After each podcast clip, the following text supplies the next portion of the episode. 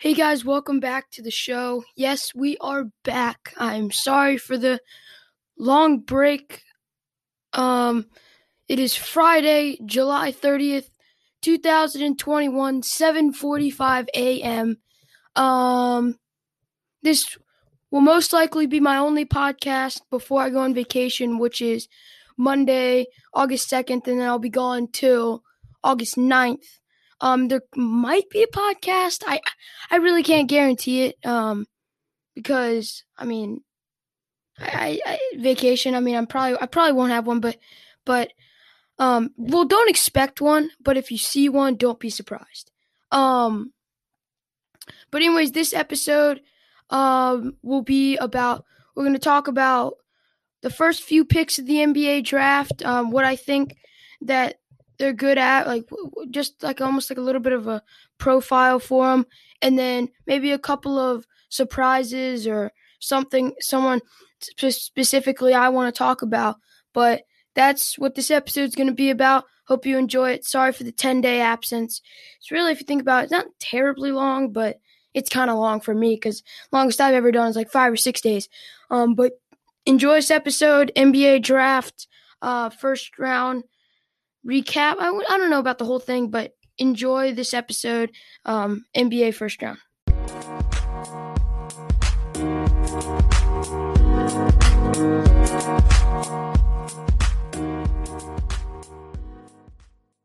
So the first pick, obviously, Cade Cunningham. We knew it before the draft even happened. Um, obviously, been projected number one ever, even during the season, and ever since he declared for the draft. Um, uh, ever since he declared for the draft. And the Pistons said a couple of hours before, maybe three, I don't know exactly how much, but like sometime before the draft, um, he the, the the Pistons said, yeah, this this is going to be our guy this year. Position rank one, overall rank one, obviously. Um, now, what what really could put him well in into the NBA is he has great size, almost a big point. Well, not almost. He is a big point guard, 6'8, 220 pounds, and a wingspan that is larger than seven feet. Um, he can he can he can do it all. He can he can shoot the three, and with his size, getting guarded by by other point guards around basketball, that sometimes they're when he get he'll get put up against like smaller guards and um and he can just back them down, get an easy layup, get an easy jumper. Um, something something that um, something that that can be really helpful at the next level. Um, something that he can initially use um, as he gets used to the NBA. Obviously, bigger players in the NBA, but but um, those the only there's a couple of improvement areas though. Um, he he can he he's he kind of relies on his size a little bit too much at times. I feel like, and from watching him at times, I think I talked about it a couple of times in his first round, uh, or in, in the in, when I was talking about the NCAA tournament a few months ago. Um, that he, I don't know, he he's definitely a selfless basketball player, but I don't know exactly what it is or, or like maybe it's because he he tries to do too much for his teammates maybe he he tries to force things at times, which is very possible, but he's going to need to cut down on the turnovers a little bit at the next level because because you're playing against bigger players, uh, more experienced players, older players. Um, you you you you you can't have um that many turnovers because at at the next level in the NBA, teams and players will be able to execute off of your turnovers at a higher level um, than than at the college level. And so that that's that's my main thing that he's really going to need to cut down on um, going into the next level. Um, but but other than that, he, he's going to be probably a very good playmaker, and I would not be surprised to see him possibly as a starter from day one and if not, he'll get some pretty good minutes off the bench as a rookie. Um, but I, I think I think he, he's gonna be he, he's gonna do very very well going to the next level. He's got size, obviously very very good skill, and he should he should really be able to help a a team that's really kind of in the toilet. I mean, Jerami Grant obviously took a big step, but other than that, he might have to to be another guy there. They could expect big things. Um, so our second pick is Jalen Green. Um, sorry. Uh, he he is six six, uh, one eighty six. Uh, coming out of the G League Ignite, one of those players, nineteen years old ranked one of the one of the best shooting guards in my opinion and, and a lot of people's opinions uh second one of the top players in the draft. Um so a little bit about him though.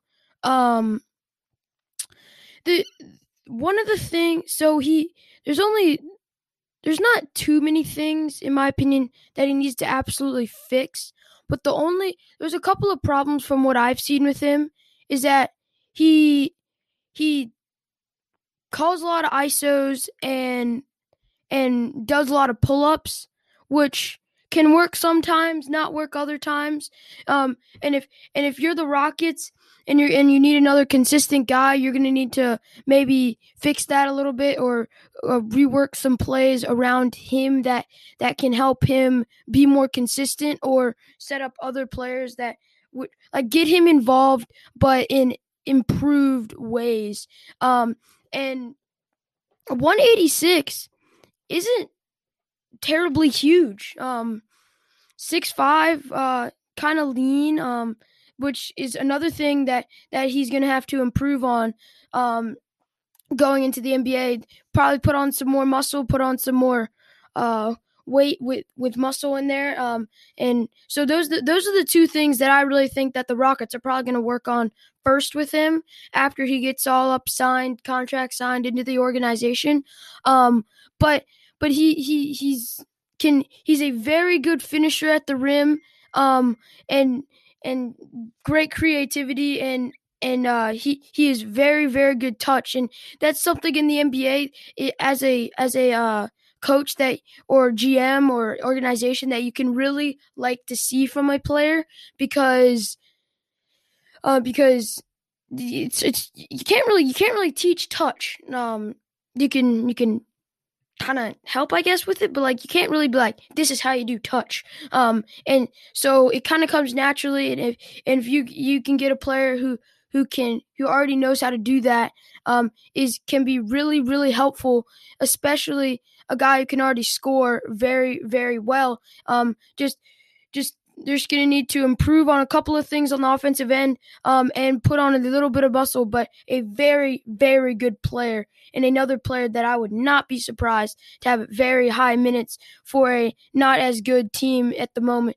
and or or strong roll off the bench. But uh, Jalen Green is your second pick in the draft.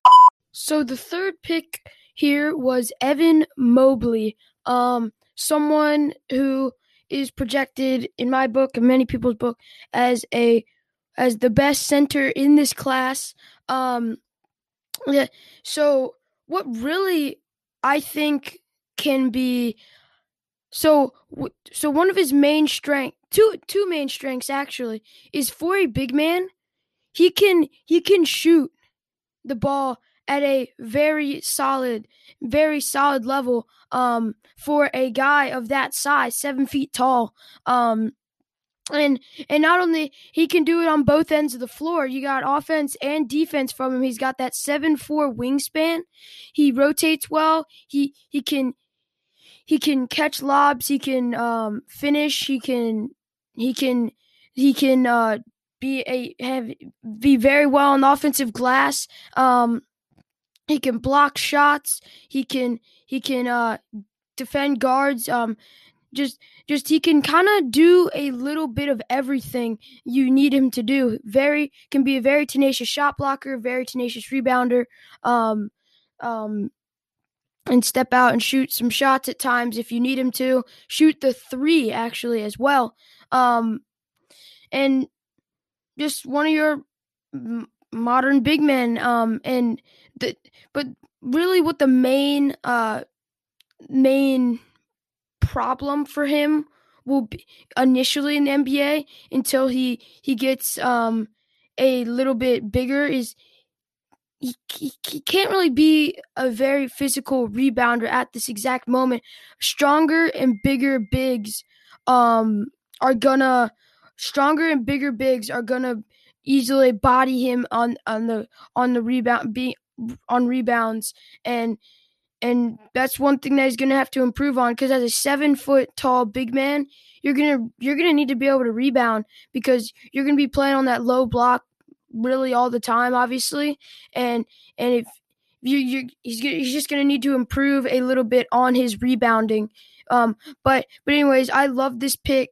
Um who was the third pick again? Was that Cavaliers. I should have like some sort of a brain fart or something. Um, but but I really like this pick for the Cavaliers. Also because especially should Jarrett Allen become a free agent and not accept that qualifying offer, um, he could really come straight in and be a starting player. And that's what you kind of like what you like to see uh like every single year you got the some of the teams on the lower end of the bar and you got the best players being drafted obviously to those teams because obviously the better you are the higher you get drafted. If you follow sports you know that's, that's exactly how it works. Um, but uh, you, you, you, you like to see it because you, you can almost know right away as a fan, as the fan of that team, just as an NBA fan or as part of that organization, you can know right away where this pl- where your where your rookie, your new draftee is gonna fit in because you know exactly where they're gonna fit in because you, you they're you you you you drafted them, you need that player, and obviously the team's not being as good, they they're gonna get a lot of minutes right away, right off the bat, and and it, it kind of gives you road for the future. Will we keep this guy? Will we trade him? Do we like him? What can he do well? What does he need to improve on his first few years? Would we want to keep him? Um, could he develop into our best player, franchise player that we could offer a max extension to make sure he stays around in the coming years? Um, but that's that's kind of that that that's kind of part as if I were part of an organization. That's that's something that you that you uh, would want to make sure you got a grip on. And I'm sure that a lot of organizations do the exact same thing. Um, but but yeah, it's just something that I I enjoy watching the top players getting minutes right away, coming straight from college to the NBA, um, because they're needed right away. Um, but anyways, moving on. Those are my top three draft profiles. Um, and so now there's a few trades that that just I'm going to update you on them. So one of them is Max Scherzer and Trea Turner. Um, you knew that that a trade could possibly be in the works. There, it had been rumored a little bit, um, and it has happened. So Max Scherzer, geez, just now think about that: Clayton Kershaw and Max Scherzer all on the same team. This, this that bullpen's going to be really hard to uh, uh, account for going into the postseason. Um, but anyway, so Max Scherzer and Trea Turner go over to the Dodgers, and then the Nationals get in return uh, catcher Keibert Ruiz, uh, pitcher Josiah Gray, outfielder Donovan Casey, and pitcher Gerardo Carrillo. I don't know if I'm pronouncing that right. Um, but but now imagine imagine imagine that outfield a little bit, or not outfield that that bullpen a little bit uh, Kershaw and Scherzer just trading games throughout the playoffs. Um, that uh, as a battery going up against that team in the series, you, you got to be a little bit nervous. Um, but anyways, so another, so the second trade that we're going to talk about. So the second one is Joey Gallo is sent to, um, sent to the Yankees, and you probably didn't notice because there's been no MLB on this podcast before. I am a Rangers fan. My, I mean, I, I don't, I, I, don't, I don't know how much of a position I have here for this trade, but so it's Joey Gallo and and uh, pitcher Joely Rodriguez, um, and the Rangers get back four prospects. Um, uh, AAA right hander, um, and single A infielders. Um, and but at this point, as a Rangers fan, I mean, I said it to my friend too, who's a Yankees fan. Um, he was telling me about it, like like he he he saw it first before I did, the trade happening, and he's like he's like guess guess who guess who the the who's getting Joey Gallo? Like he's all excited for it, and and I was like, oh no, who? He's like the Yankees. I was like, okay, um, and as a Rangers fan, it almost gets to the point the Rangers have not been good since like 2013. What was that, 2013, 2012, when they made that World Series and really just choked it all away. Um, and it's it almost seems at this point that they're doing Joey Gallo a favor. Obviously, their best player, two time All Star, um, uh, home run machine, um, and they're just letting him uh, take his talents elsewhere to a win, a team that wins a little bit more than the Rangers do. And I can be completely honest about that because I know the Rangers are not very good right out down at this moment. I know that they're dumping players, uh, trying trying to just they're still in they've been in rebuild mode for like three years, um, since like since like 2015 when we when we I don't know did the Masters kind of choked that one against the Cardinals, and then they uh, up 2-0 against the Blue Jays in 2015. But yeah, I mean, I, I, I hope. I mean, they their starting pitcher also is like five and five on the year. Um, I just hope that that the pitcher, the Vandy pitcher that they drafted, um, gets the job done for him. But anyways, so yeah, the Yankees get Joey Gallo. Also, I think they acquired Anthony Rizzo. Uh, put him along tied alongside Stanton and Judge. Yeah, I know that I know that their record is like barely over 500 right now. Um, but but um, yeah, they're they're they're turning into an even even scarier team by the minute. Um, but but yeah, so our final trade now. So the Lakers, the final one we're talking about, the Lakers trade. Uh, well, the Wizards trade Russell Westbrook 2024 second round pick, 2028 second round pick to the Lakers for Kuzma, Kentavious Caldwell Pope, Montrezl Harrell, and the 22nd pick yesterday um, uh, from yesterday's draft. Um, and who knows how much this is going to work out, you know? I mean, that if it works out, that that team is a super team. How do they have the cap room for that? Um, because because yeah, but but I, I I like it. I mean, Bradley Beal has now said that he's not he doesn't want to go anywhere. He doesn't want to go anywhere. Um, he's trying to make it work with with the Wizards. Um, but but so so now you got Russell Westbrook, LeBron James, and Anthony Davis all in the same team in the West. So now you got your Nets of the Western Conference. I feel like, and so it's gonna be.